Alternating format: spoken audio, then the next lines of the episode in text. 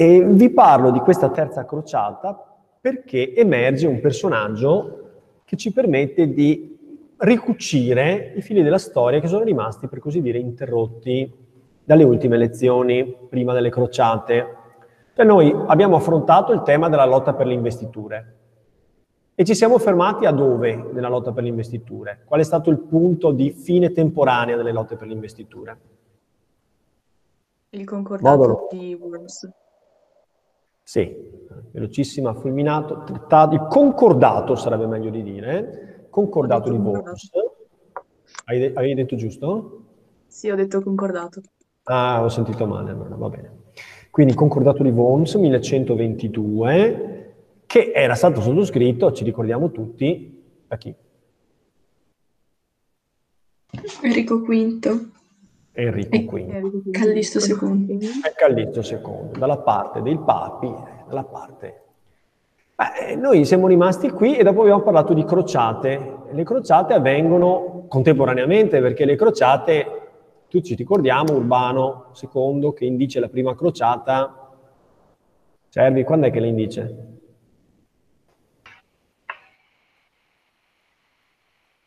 Mi ripeta la domanda, perché c'è stata una caduta di... No, no, no, l'ho capita la domanda. Urbano. Eh, eh, 1090. Quasi, quasi, scusa. 1095, la crociata, la crociata de, del popolo. 1096.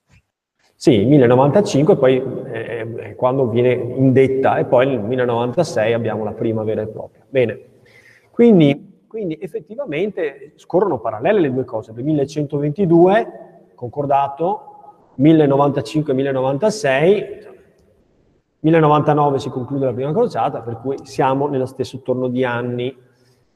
E abbiamo anche detto che l'imperatore non partecipa alle crociate. Ma che cosa succede dopo? Cosa succede dopo? Eh, succe- cosa succede? Succede che, uscito di, di scena Enrico V, si scatena in Germania una vera e propria guerra di successione per esprimere il nuovo imperatore. Noi sappiamo quanto l'area tedesca sia un'area turbolenta un'area nella quale succedono contestazioni, affronti da parte dei potentati locali nei confronti di chi vuole esprimere il, ehm, il, il, diciamo, la figura dell'imperatore. L'area tedesca si polarizza in due parti. La prima parte fa perno intorno ai duchi di Welf. I duchi di Welf sono duchi di Baviera. L'altra parte della Germania invece si stringe intorno ai duchi di Weiblingen e in sostanza la Germania si affronta cercando di far prevalere ora una casata, ora l'altra casata. Che cosa avviene durante questa fase di vacanza, di anarchia, diciamo, per cui l'imperatore, che già prima abbiamo visto era molto impegnato nella lotta per le investiture, non controlla, non amministra il territorio e anzi è costretto a venire a compromessi, a scendere a patti, perché ciascuna delle due casate, per poter prevalere sull'altra, fa promesse e concessioni alle famiglie aristocratiche che sostengono appunto il proprio partito, la propria parte contro quella degli avversari. Che cosa succede? succede quello che succede sempre in un momento di vacanza del potere centrale. Cioè abbiamo una fioritura che possiamo anche contraddistinguere come un fenomeno di tipo anarchico. Quindi, se guardiamo all'Italia, che forse è la cosa che a noi interessa di più, noi vediamo nascere la civiltà comunale. Noi di comune abbiamo già parlato. I comuni li avevamo evocati per quale ragione? Chiediamo allora a Marsili. Marsili, per quale ragione avevamo parlato dei comuni e l'avevamo soprattutto incardinato all'interno di quale macro fenomeno che poi si esprime in tante maniere, in tante maniere diverse?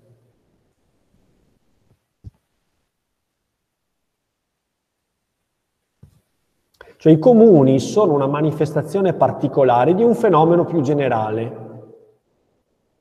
Quale ti pare essere il fenomeno grande che potrebbe contenere al suo interno quello dei comuni?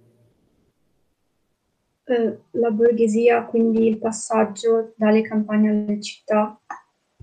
Sì, il passaggio, cioè l'inurbamento, il passaggio dalle campagne alle città, è legato però a un fenomeno più grande. Allora a questo punto chiediamo alla Neri che ha alzato la mano. La rinascita d'Europa dell'anno 1000. Esatto, allora noi ne abbiamo parlato in relazione alla rinascita dopo l'anno 1000. È vero che anche la rinascita delle città può essere correlata alla mutazione feudale e anche eh, ai, ai, due secoli delle invasioni barbariche dell'Europa. Però è vero che i comuni cominciano a rinascere verso la fine dell'undicesimo secolo, quindi siamo proprio in questa fase. Allora la domanda è, questo periodo di conflittualità interna al mondo tedesco avrà agevolato o ostacolato il fenomeno di fioritura della civiltà comunale, soprattutto nell'area soggetta al controllo tedesco, cioè l'Italia?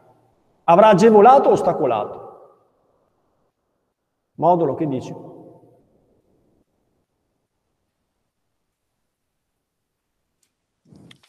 È agevolato avrà agevolato. E perché lo dici? E perché i schi comuni, sì. diciamo, eh, erano più indipendenti, erano indipendenti dallo Stato centrale. Esatto. Quindi, dividendosi, eh, diciamo, non riconoscevano l'autorità del, del, dell'imperatore. Esatto, esatto. Infatti noi sappiamo che i comuni si davano delle specie di costituzioni, cioè delle regole fondamentali che governavano il funzionamento delle istituzioni, delle magistrature, delle assemblee, che prescindevano totalmente dall'ordinamento feudale. Quindi facevano come se l'imperatore non esistesse. Non esisteva? No, esisteva, però abbiamo visto che c'è una fase di conflittualità in Germania per cui materialmente non c'è un imperatore forte che possa decretare ordine e governo del territorio. Questa fase, questa fase viene, eh, viene bloccata dall'individuazione di un sovrano che c'entra con la domanda con cui vi ho fatto iniziare la lezione, cioè chi sono i protagonisti della terza crociata. Chi è il protagonista della terza crociata che risolve la conflittualità tedesca, che riporta sotto controllo l'anarchia feudale del mondo tedesco risolve il conflitto tra Welf e Weiblingen. Voi avete capito come si scrive Welf e Weiblingen? Non l'avete capito? Ve lo scrivo sì, il secondo non tanto. Welf e Weiblingen. Va bene? Welf e Weiblingen. Sono due castelli che fanno capo a due famiglie aristocratiche una di Svevia e l'altra di Baviera. Welf, Baviera, Svevia, Weiblingen. Welf e Weiblingen. Voi avete capito qual è quel candidato che risolve il conflitto, che riporta sotto controllo e riporta la pace in Germania? Lavelli? Federico Barbarossa. Federico Barbarossa. Allora qual è la domanda che tutti ci poniamo? La domanda che tutti ci poniamo è la seguente. Ma Federico Barbarossa aveva veramente la Barbarossa? Provate a fare una ricerca online, vedete se trovate qualche immagine di Federico Barbarossa che possa aiutare a rispondere a questo grave dilemma. Secondo me no. Eh, provate a vedere. Sì, sì, prof, ce l'aveva rossa e stralunga. Ce l'aveva rossa e lunga certo, certo, quindi attributo di, di, non soltanto di dignità ma di regalità. Ma non è della Germania, sembra più un normanno. Eh no, è tedesco, tedesco. Certo, mm, come dici tu, appunto, avendo la barba rossa, poteva anche sembrare di origine normanna, ma non c'entra, non c'entra. È uno svevo. Quindi noi ci troviamo di fronte a Federico I, detto il Barbarossa, Hohenstaufen, Hohenstaufen, della sua dinastia, di Svevia, Federico di Svevia.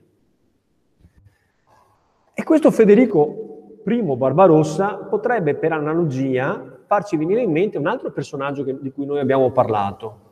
Federico II allora, di Svevia? Federico II di Svevia, quindi ci sarà un legame di parentela, giusto, tra i due. E in effetti c'è, però non sono padre e figlio, sono nonno e nipote. Nonno e nipote. In mezzo c'è un Enrico, che a questo punto sarà quale Enrico? Quinto? Eh, no, perché Enrico V noi ne abbiamo già parlato. Sesto? Ottavo. Eh no. Terzo. Non è che dobbiamo sparare tutti i numeri a caso. Noi di Enrico V abbiamo parlato in relazione al concordato di Worms, giusto? Quindi... Il sesto? Il successivo è il sesto, Enrico. Enrico. Quindi lo schema è questo, occhio, lo schema è questo. Primo, Federico Barbarossa, adesso ve lo scrivo qua un attimo, in chat. Quindi, Federico I Barbarossa o Staufen, va bene? Poi abbiamo Enrico VI, figlio, e poi abbiamo Federico II di Svevia. Va bene? Ma prof. Federico Barbarossa lo chiamiamo noi così perché siamo italiani o i tedeschi lo chiamano? No, lo chiamano, lo chiamano così con l'aggettivo pronunciato alla stessa maniera in tedesco. Ah. Va bene, quindi il contenuto è lo stesso. È, è un po' come dire, non so, cioè Carlo Magno, Magno viene, viene detta alla stessa maniera in tutti i paesi, cioè l'attributo di grandezza viene riconosciuto in tutti i paesi. Benissimo. Allora, adesso che mi avete capito, possiamo anche capire qual è il modo in cui Welf e Weiblingen sono stati eh, trasportati dalla lingua tedesca alla lingua italiana, perché questi due termini hanno avuto una grande fortuna nella lingua italiana. Sono stati, per così dire, tradotti e sono diventati una categoria politica, due categorie politiche, l'una contrapposta all'altra. Sono stati risemantizzati, nel senso che hanno acquisito un significato diverso. In origine Welf e Weiblingen avevano a che vedere con la contrapposizione tra due casate tedesche per il controllo politico dell'area tedesca, per esprimere l'imperatore, il quale, almeno in teoria, era imperatore anche d'Italia. Benissimo. In italiano che termini sono emersi? Guelfi e Ghibellini, quindi Welf e Weiblingen. Quindi il termine Guelfo, che deriva da Welf, non ha più alcun, alcuna correlazione con la Baviera. Acquisisce un altro significato. Weiblingen non ha alcuna correlazione, cioè Weiblingen sì, nel senso che è correlato all'imperatore tedesco, quindi i Ghibellini sono i sostenitori dell'imperatore, in una specie di nuova edizione non più della lotta per le investiture, cosa che è stata risolta dal concordato, ma rispetto al tema più profondo, che era il tema appunto della, della egemonia della, del Papa o dell'egemonia dell'imperatore nell'area di interesse. Benissimo, benissimo. Quindi, che cosa succede a questo punto? Succede che Federico Barbarossa, una volta ripristinato l'ordine in Germania, pensa a ripristinare l'ordine nell'altra parte del suo impero, che in questa fase a lui sembra eh, in preda alla anarchia e alla disobbedienza. Qual è questa parte dell'impero? L'Italia, è chiaro, no? L'Italia. Perché l'Italia, soprattutto nella parte centro-settentrionale, nel meridione d'Italia è più complessa la situazione. Nel meridione d'Italia chi c'è, scusate? Che non mi ricordo più. Ancora i Normanni? Ci sono i Normanni, ci sono i Normanni, i quali hanno conquistato l'Italia meridionale, non soltanto peninsulare, ma anche insulare. Anche la Sicilia è normanna, anche la Sicilia. Allora il progetto di Barbarossa è il seguente, scendere in Italia, cercare di trovare un accordo con i comuni, con le buone, nel caso di rifiuto da parte dei comuni di assoggettarsi alle regole tedesche e di rispondere al controllo politico tedesco, aggredirli e ridurli all'obbedienza per mezzo della forza. L'altro progetto è quello di ottenere la corona imperiale. Come si fa a ottenere la corona imperiale? Avendo l'Italia. Avendo l'Italia, quindi bisogna sottomettere l'Italia. E una volta ottenuta l'Italia, chi è che può attribuire la corona imperiale? Secondo quello che è ancora il sistema. È il Papa, è il Papa, il Papa può imporre la corona, quindi ottenere la corona. Una volta ottenuta la corona e ottenuta l'obbedienza delle città italiane, chissà, chissà, chissà perché i poteri medievali hanno un'ambizione che con un aggettivo si può definire, come si può definire questa ambizione? Ambizione universalistica, cioè vorrebbero potenzialmente estendere il loro controllo su tutte le genti. Questa è la visione che in fondo è un'eredità del mondo antico. Quindi chissà, Federico Barbarossa sogna di unificare l'Italia e la dovrà strappare a chi a questo punto? E dovrà strapparla ai normanni, per forza. Dovrà strapparla ai normanni. E chissà cosa potrà succedere poi. Lo scisma d'Oriente è avvenuto relativamente da poco. Forse sarà possibile un'alleanza e forse magari una fusione con l'impero bizantino, chi lo sa. Gli imperatori bizantini, lo sappiamo, guardano ai regnanti d'Europa come dei capi barbari, rozzi, certo valorosi, ma insomma di, di non grande cultura. Questo è, il, questo è il progetto politico di Federico Barbarossa. La situazione però chiaramente potrà avere delle opposizioni. Chi potrà opporsi al progetto di Federico Barbarossa? Allora proviamo a sentire a questo punto mh, mm, sordi. Prof, può ripetere sì, la domanda? ripeto la domanda. Cioè, che non ho capito. Chi potrà opporsi al progetto di Federico Barbarossa che noi abbiamo sintetizzato per punti? Punto numero uno, una volta ridotta l'obbedienza alla Germania, ridurre l'obbedienza il nord Italia, cioè i comuni. Punto numero due, ottenere la corona di ferro, cioè la corona d'Italia. Punto numero tre, ottenere la corona imperiale. Punto numero quattro, chissà, unificare l'Italia. Eh, cioè, una volta unificata l'Italia, allargarsi all'impero bizantino non si sa. Quindi Beh, sentiamo me- chi può opporsi.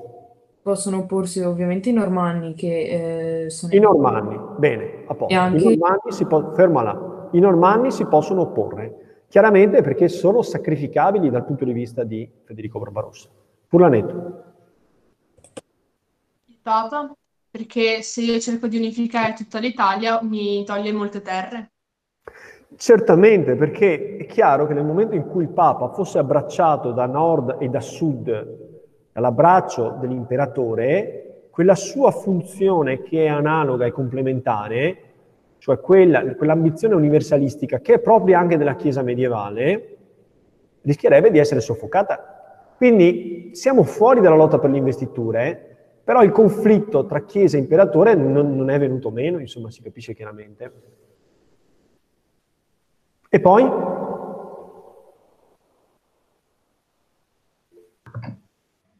I comuni. I comuni, i comuni, i comuni. Chiaramente i comuni ci hanno molto da rimettere. Eppure vi garantisco che alcuni comuni parteggiano per l'imperatore. Allora, il motivo per cui alcuni comuni italiani vogliono l'intervento dell'imperatore da un lato possiamo derubricarlo a insipienza politica, mancanza di lungimiranza, cioè incapacità di capire qual è la reale posta in gioco e quali sono i rischi che si corrono. Questo nelle cose della storia dobbiamo sempre metterlo in considerazione, prenderlo in considerazione. C'è sempre qualcuno che non ha capito qual è la situazione e che sbaglia comportamento. E va bene, questo ci può stare ed è sicuramente una parte. Ma ci possono essere degli altri motivi che possono spingere alcuni comuni, alcuni comuni a guardare con una certa simpatia e interesse nei confronti dell'intervento tedesco in Italia.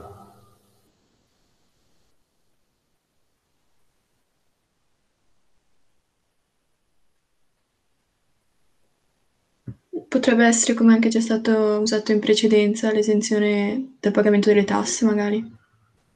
Tu dici guadagnarsi un merito agli occhi dell'imperatore, collaborare, collaborare in maniera poi da avere una posizione di relativo vantaggio.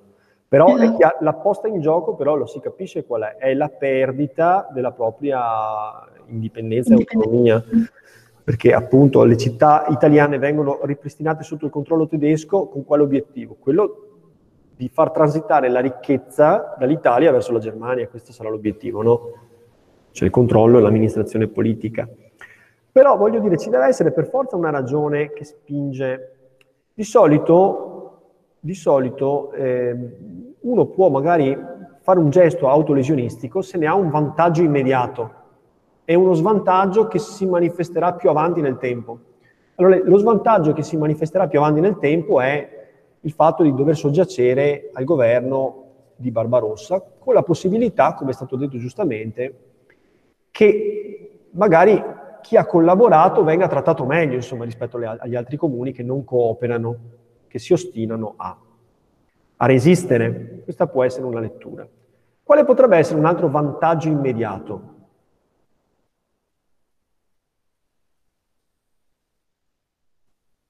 Può combattere contro il comune opposto, quindi quello che faceva guerra. Quindi, ad esempio, con eh, Venezia e Mestre erano due comuni opposti e eh, tutti e due cercavano di conquistarsi a vicenda.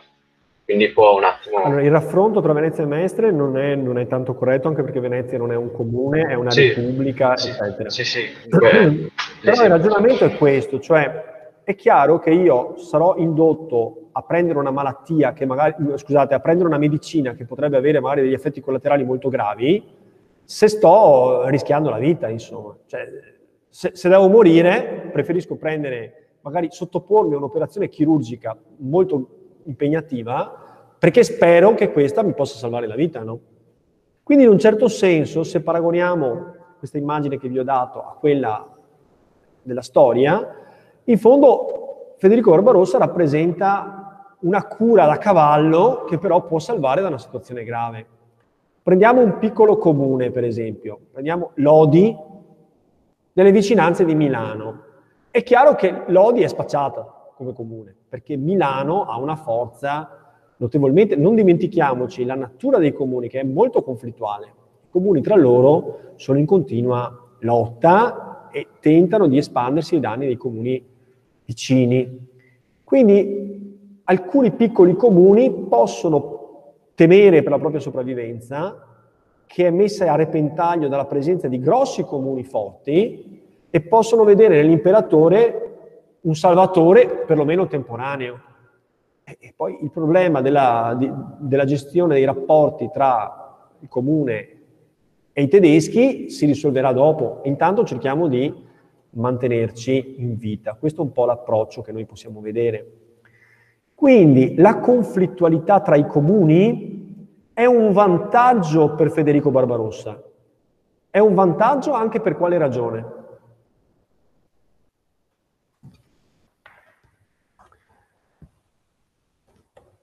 Ma dici di Barbarossa, cioè, cioè noi l'abbiamo guardata prima dal, dal, lato dei comuni, cioè i comuni potevano guardare anche favorevolmente, anche se può sembrare assurdo, ma abbiamo trovato, per esempio, delle circostanze di pericolo immediato per cui un comune poteva dire vale la pena di rischiare perché è sempre meglio che perire.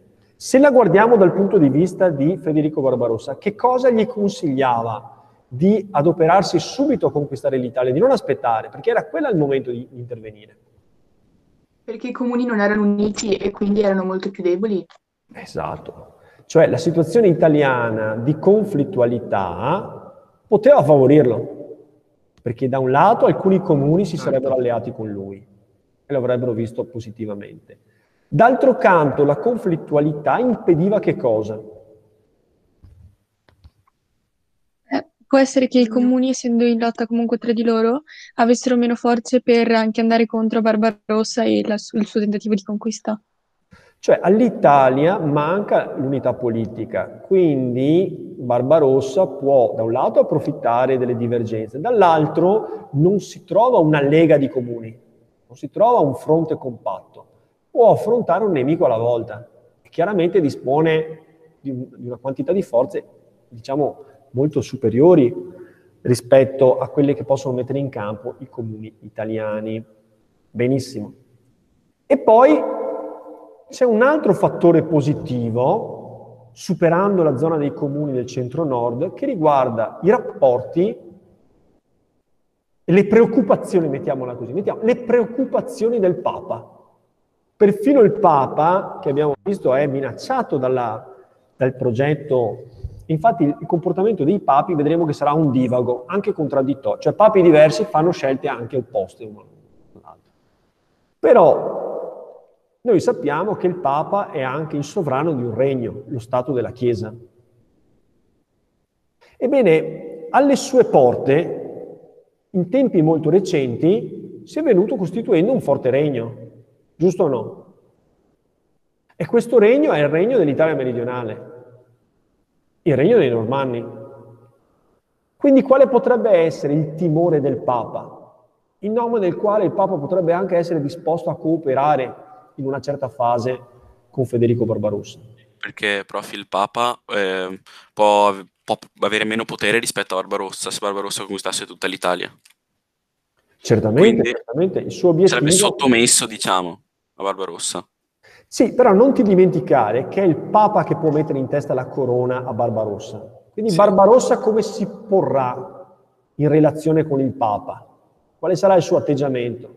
Può non può andare che... dal Papa a dirgli io Pacifico. voglio conquistare tutta l'Italia, questo è chiaro, no? Eh, Pacif- e come ha detto Gianluca, Pacifico, perché, cioè secondo me, perché sì. comunque cerca di eh, trovare un accordo anche eh, di, sia perché il Papa gli dia la colonia imperiale, sia secondo me mettendogliela su non essere sottomesso dai normanni, essendo che il Papa aveva paura di essere del potere normanno.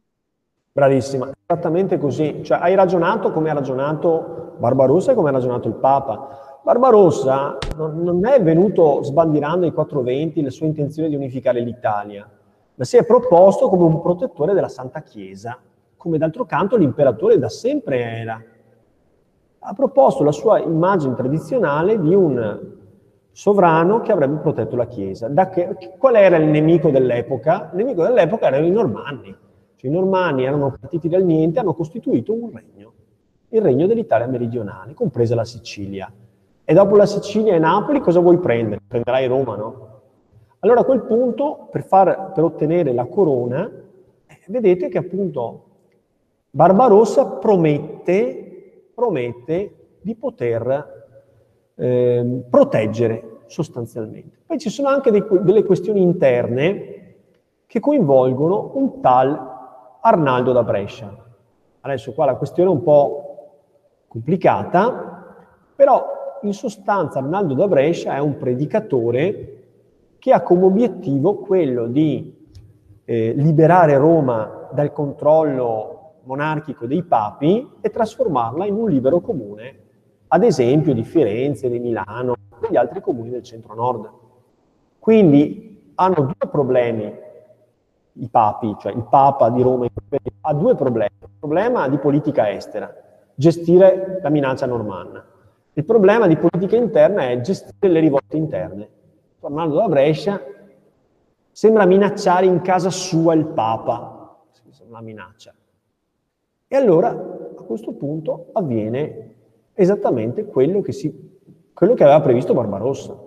Cioè in sostanza il Barbarossa viene accolto in maniera interlocutoria da parte dei comuni, i quali si dividono in sostenitori di Barbarossa e in contrari a Barbarossa.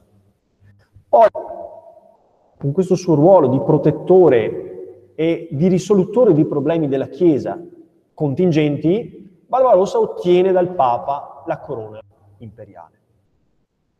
A questo punto avviene il caso inopinato, cioè inaspettato, praticamente mentre Barbarossa si trova in Italia a risolvere i problemi italiani, chiaramente, essendo lontano dalla sua area geografica di pertinenza, cioè la Germania, in Germania scoppiano nuovamente dei disordini.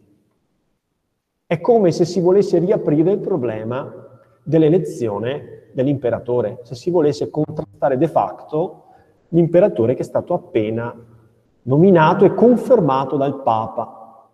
A questo punto quindi abbiamo il ritorno di Barbarossa, il quale stava facendo progressi, ma non è riuscito effettivamente a realizzare ancora nulla. E quindi abbiamo secondo, la seconda spedizione. Dopo che Barbarossa ha risolto i problemi in Germania, torna nuovamente in Italia. Ma questa volta ha le idee chiare e deve agire tempestivamente.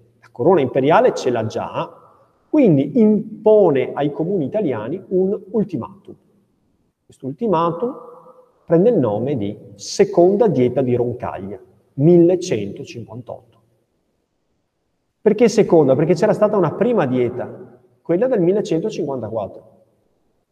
Quella dieta nella quale abbiamo visto che l'imperatore ha esposto il suo progetto e ha trovato dei comuni che non hanno dato una risposta unitaria e lui stesso non ha potuto imporla perché appunto impegnato sul fronte romano e poi sul fronte tedesco.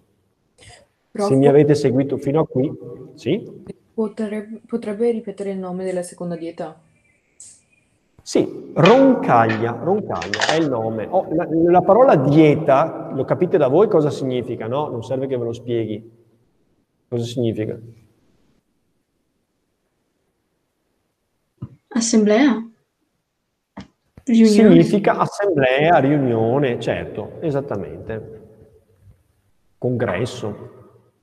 Quindi i rappresentanti delle, delle città comunali italiane vengono a sentire quello che dice l'imperatore. L'imperatore parla chiaro, dice che le città devono pagare le imposizioni al, all'imperatore, dicono che debbono essere sciolte le assemblee, dicono che debbono essere governate da un emissario dell'imperatore tedesco, Barbarossa,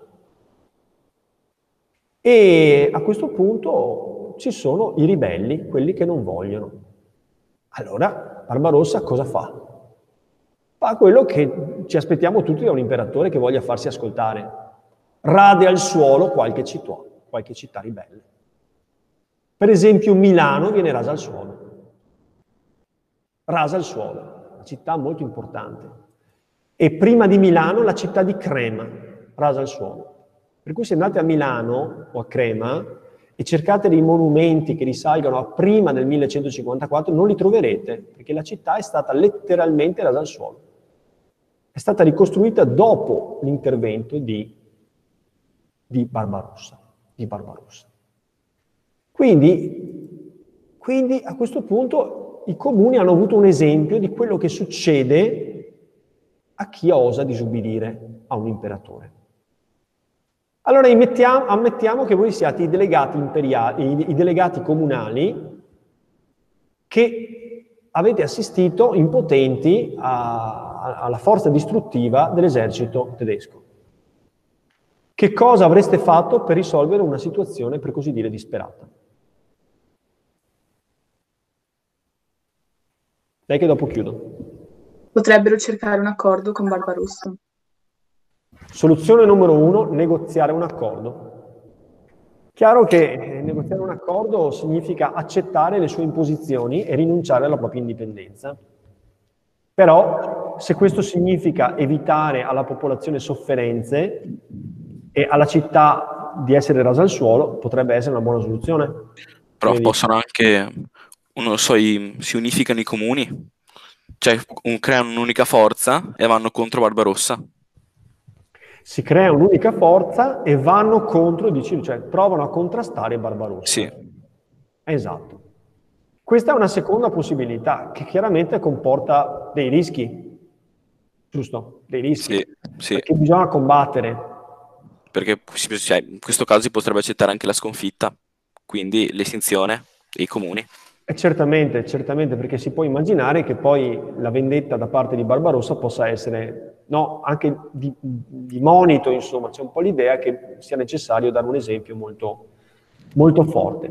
Benissimo, però i comuni decidono proprio questo e lo decidono in un prato con un giuramento che è diventato storico, che ha fatto la storia anche della politica recente, di un partito politico che fino a poco tempo fa, fino a pochissimi mesi fa, era addirittura al governo, che è uscito dal governo e che ha una grande presa soprattutto nei territori.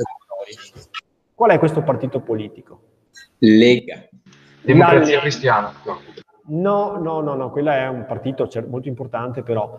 Però il partito del nord è proprio, senti la parola Lega, la Lega, la Lega dei comuni, la Lega dei comuni. Allora adesso concludo dicendo, io vorrei che voi faceste una ricerca riguardo ai nomi, alla nomenclatura, ai simboli, ai rituali si sta per staccare tutto, dice Cervi. No, no, no, tieni, attaccalo con, con, la, con, lo scotch, con la colla.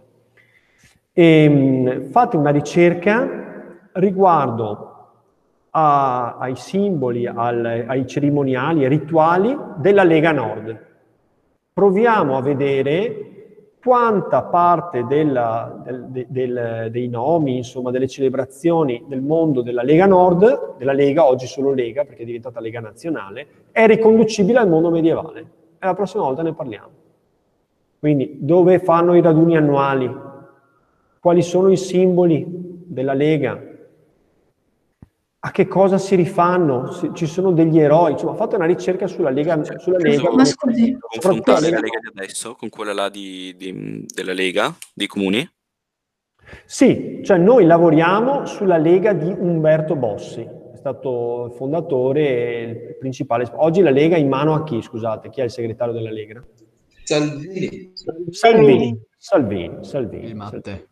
Allora, la Lega di Salvini ha un carattere diverso rispetto a quella storica di Bossi degli anni 90, anni 80 e 90, però la matrice è quella, insomma. Quindi, dove fanno il raduno annuale? Qual è l'eroe che figura anche nel vessillo, nell'emblema? Chi è rappresentato e a che cosa si rifà la storia della Lega? Beh, abbiamo capito che la parola Lega richiama la Lega dei Comuni. Vedremo quanta parte della storia della Lega è riconducibile alla Lega dei Comuni degli anni di Barbarossa. Va bene? Questo è il, il lavoro che vi do da fare per casa. For the next time. Arrivederci. Arrivederci. Arrivederci, grazie. Arrivederci, buona giornata. Ciao, arrivederci. Arrivederci.